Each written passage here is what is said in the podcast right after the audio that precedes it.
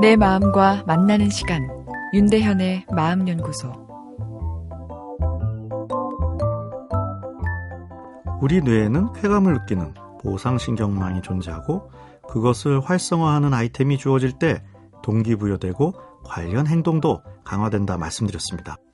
대표적인 보상 활성화 아이템이 음식, 성 등 생존과 관련된 것이죠. 그러나 사람은 동물과 달리 이런 일차적인 아이템이 아닌 것에도 강력한 반응을 보이는데 대표적인 것이 뭐니 뭐니 해도 머니, 돈, 즉 경제적 보상이죠. 우리 뇌가 원초적인 욕구와 돈에만 동기부여가 된다면 참으로 섭섭했을 텐데요. 다행히 최근 뇌과학 연구는 비경제적 보상에도 우리 보상신경망이 강력하게 활성화될 수 있음을 보여주고 있습니다. 조직에서 의미 있는 존재로 여겨짐을 느끼는 사회적 인정도 돈은 아니지만 상당한 보상을 주죠. 사회적 인정이 보상이 된다는 것은 상식적으로도 충분히 생각됩니다. 그러나 의외의 동기부여 요소들이 존재하는데요. 대표적인 것이 공정성, 페어니스죠. 받는 경제적 보상이 적더라도 그 보상이 적절한 기준에 의해 공정하게 주어진다면 뇌의 보상 시스템이 활성화된다는 이야기입니다. 사회적 인정과 관련된 요소인 조직 안에서 어떤 지위를 가지는 것과 무관하게 공정한 환경 자체가 사람에게 보상의 쾌감을 주는 것이죠. 지나치게 경영 그룹에만 경제적 보상이 몰려있을 때 동기부여가 감소되는 현상이 일어납니다. 우리 사회의 양극화 현상도 사회 전반의 보상 만족도 감소를 일으키는 것이죠.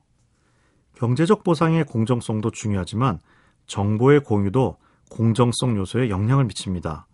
중요한 회사 정보가 일부에게만 집중되어 있을 때 공정성이 결여된 환경을 만들게 되는 거죠. 그 정보 밖에 있는 사람들은 동기가 저하됩니다. 그래서 정보의 공정성 확보를 위한 투명성이 동기부여 측면에서 요구되는 것이죠. 새로운 배움에 대한 기대, 즉 호기심도 동기부여에 크게 기여합니다. 빠른 성과만을 기대하면 호기심을 통한 성장을 기대하기 어렵죠. 빨리 답을 주고 행동하라. 이렇게 하기 쉬우니까요. 동기부여 측면에서는 기다려주는 여유도 필요한 것이죠. 목표도 중요한 요소인데요. 상식과 달리 너무 명확하고 절박한 목표가 호기심과 유연한 사고를 떨어뜨려 오히려 동기부여를 해를 줄 수 있습니다. 시장 점유율 20%를 달성하자보단 혁신에 있어 선도 그룹을 유지하자는 이런 유연성 있는 목표가 동기부여 차원에서는 긍정적입니다. 의외로 우리는 값싼 비경제적 요인들의 동기부여를 더 받습니다.